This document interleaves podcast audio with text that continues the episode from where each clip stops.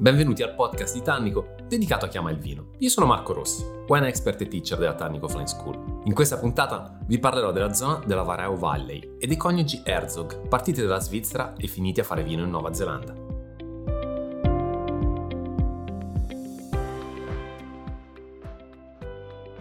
La valle del fiume Vairao è caratterizzata da questa presenza importante di ghiaia da suoli molto molto profondi.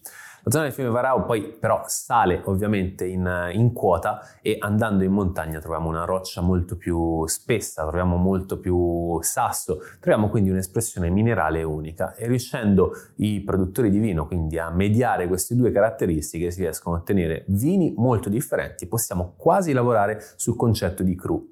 Chi ha capito e compreso questo fino in fondo è Hans Herzog. Hans Herzog è uno di quei produttori di vino che negli ultimi anni in Nuova Zelanda si è affermato per la grandissima qualità. Lo chiamano boutique wineries, quelle piccole aziende vitivinicole di questa dimensione, parliamo di 12 ettari circa per neanche 60.000 bottiglie eh, prodotte all'anno. Una, un artigiano del vino a tutti gli effetti, certificato bio eh, dall'inizio, in realtà da quando è partito con il progetto vitivinicolo nel 1994. Hans Herzog, come molti produttori di vino, però non è originario della Nuova Zelanda.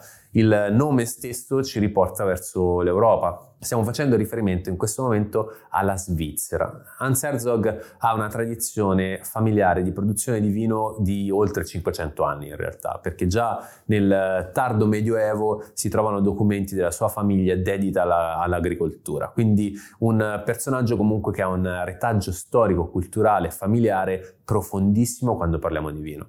La sua azienda in Svizzera, appunto l'azienda Herzog nella valle del, del Reno, nella zona di Zurigo, ha rappresentato per anni una delle eccellenze qualitative più, più importanti, tant'è che la, la, moglie aveva addirittura aperto un ristorante all'interno dell'azienda vitivinicola nel 1990 che nel giro di poco ha anche guadagnato la stella Michelin. Questo ci fa capire quelli che sono gli standard qualitativi portati avanti da Hans Herzog.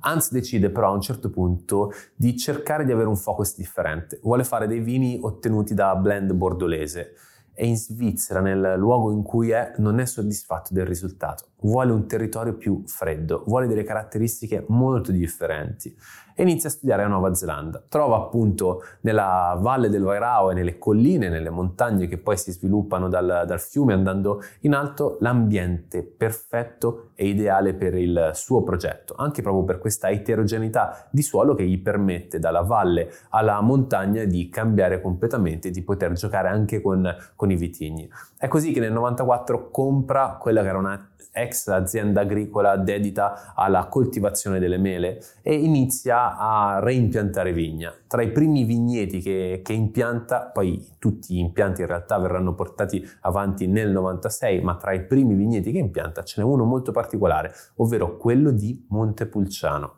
Herzog piace tanto perché è un innovatore sotto ogni punto di vista. Intanto in 12 ettari ha oltre 28 vitigni impiantati che oltre al Montepulciano includono, se vogliamo guardare al nostro paese, anche il Nebbiolo per intenderci, quindi ama sperimentare, ha poi il Pinot Noir, ha poi il Pinot Grigio, ha tantissime varietà. Inizialmente però snobba completamente il Sauvignon Blanc che compare soltanto in seconda battuta e va a produrre un vino, appunto un Sauvignon sur lit, con un tempo di permanenza su, su lieviti veramente prolungato. Cerca quindi di cambiare un po' quelli che sono gli schemi che si stanno innestando e impiantando negli anni 90 nella mente dei produttori di vino neozelandesi. Cerca di ragionare proprio su micro particelle e questo lo porterà a poter appunto giocare su ben 28 vitigni differenti, andando a giocare sia sui vitigni a bacca rossa che quelli a vitigni, che vitigni a bacca bianca. Ovviamente essendo arrivato in Nuova Zelanda per creare un blend eh, bordolese non può mancare con il Cabernet Sauvignon, il Merlot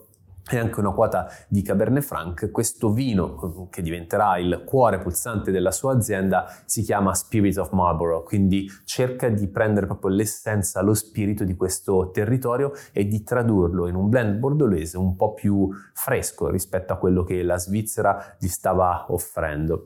La moglie eh, inizia una nuova attività di ristorazione a partire dal 2000 all'interno appunto del, dell'azienda, quindi un percorso analogo a quello che era stato sviluppato in Svizzera. E quando si cammina, anche se è una nuova sfida, un percorso che già si conosce, sicuramente si è molto più sicuri di come si può andare a lavorare. Con Montepulciano si inizia addirittura a sperimentare, si trova quindi una uh, piccola barrique, anzi una demi barrique da poco più di 100 litri e da un lato abbiamo la linea del Montepulciano che potremmo chiamare più classica, dall'altra invece viene fatto un Montepulciano più in stile amarone, che è molto interessante da questo punto di vista. Non è tanto per il grado di appassimento del, dell'uva, ma quanto proprio per la concentrazione per il corpo, per l'intensità e poi anche comunque questa vena di freschezza che rimane e bilancia completamente tutto, perché Marlborough riesce a dare con le giuste tecniche dei vini che sono già bilanciati in gioventù, ma che hanno prospettive di evoluzione di almeno 10 anni, sia sui bianchi che sui rossi. Questa è una cosa incredibile. Quando parliamo comunque di vino eh, neozelandese, ricordiamoci che gran parte del vino, soprattutto i bianchi, ma anche i rossi, vengono tappati con il tappo a vite,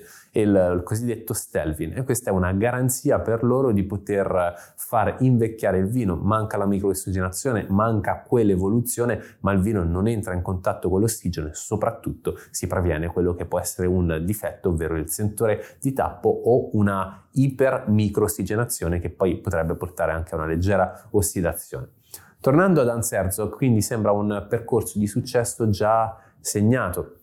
Siamo davanti a un produttore venuto dall'Europa che sa benissimo che cosa deve fare, ha capito i vari terreni, le varie parcelle su cui si può andare a concentrare, tende a avere nella zona più alta i vitigni a bacca bianca e nella zona più bassa i vitigni a bacca rossa, proprio per questa generosità in, del, del suolo nella parte bassa, su invece si sviluppa grandissima mineralità, nella parte bassa abbiamo un suolo che ricorda leggermente quello di Bordeaux. Tornando però alla storia di Hans Herzog, sembra bellissima, a un certo punto arriva una battuta d'arresto. Nel 2004 inizia a esportare con successo nel, negli Stati Uniti, però esiste in California un'azienda kosher grandissima, stiamo parlando quasi di una multinazionale per quanto vino viene prodotto, che si chiama Baron Herzog.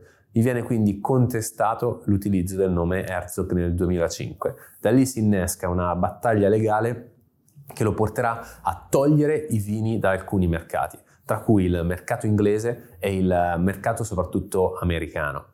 Hans Herzog chiaramente cercherà di far valere il fatto che, eh, considerate Baron Herzog è stata fondata da un cittadino di origine slovacca che ha avuto una storia di produzione di vino a finire, sul finire già del, dell'Ottocento, ma è nulla paragonato a una storia di oltre 50 anni per la produzione di vino. Quello che però viene contestato è che si crea confusione con il marchio, soprattutto che in Nuova Zelanda non era stato registrato questo marchio prima e la registrazione ovviamente negli Stati Uniti. Quello quindi che accade è che Hans Herzog si ritrova costretto ad andare sul mercato in Inghilterra, negli Stati Uniti, ma anche in alcuni paesi europei con il, il nuovo nome di Hans e basta. Come un grandissimo produttore di vino può perdere il diritto al proprio cognome, alla propria identità davanti all'industria che ovviamente mette non soltanto la qualità del vino, ma soprattutto una fila, una schiera di avvocati a eh, chiaramente far valere quelli che sicuramente sono dei diritti diritti, però noi siamo quasi sempre dalla parte del piccolo produttore in questo caso, perché sta cercando semplicemente di far valere ovviamente il suo nome. Ad ogni modo la, il lavoro va avanti, il Montepulciano diventa sempre più importante come unicità. Ovviamente Spirit of Marlborough rimane quello che è il vino che Hans ha voluto tantissimo uh, fare, che ha voluto produrre, è nato in Nuova Zelanda per questo motivo, ma il Montepulciano inizia a conquistare il favore della critica, soprattutto in una versione che possiamo chiamare leggermente più ad amarone, quindi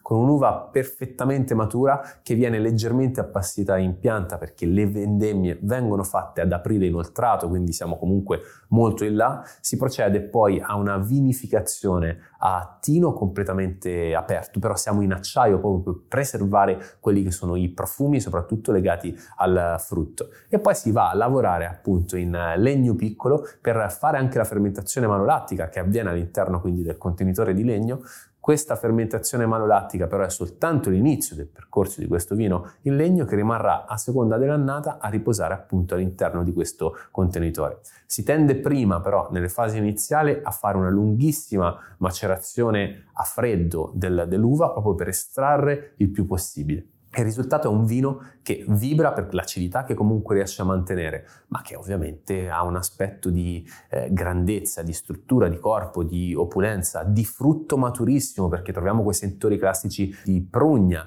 troviamo la, la viola, ma poi vira quasi violentemente verso delle note proprio di cacao, quasi un burro di cacao. Poi troviamo delle piccole accenni, dei piccoli accenni proprio di eh, caffè, quindi troviamo una leggerissima, diciamo anche speziatura. Al palato il vino risulta avvolgente con un tannino che è ammorbidito dal processo, che è ammorbidito proprio dal sistema di lavoro anche del, dell'uva stessa e che è sempre molto setoso. È un tannino che eh, conquista, è un tannino che difficilmente ci aspettiamo di trovare nel, nei vini rossi appunto della, della Nuova Zelanda. Montepulciano di Anserzo che è diventato un punto di riferimento di quella che può essere effettivamente l'innovazione di questa nazione.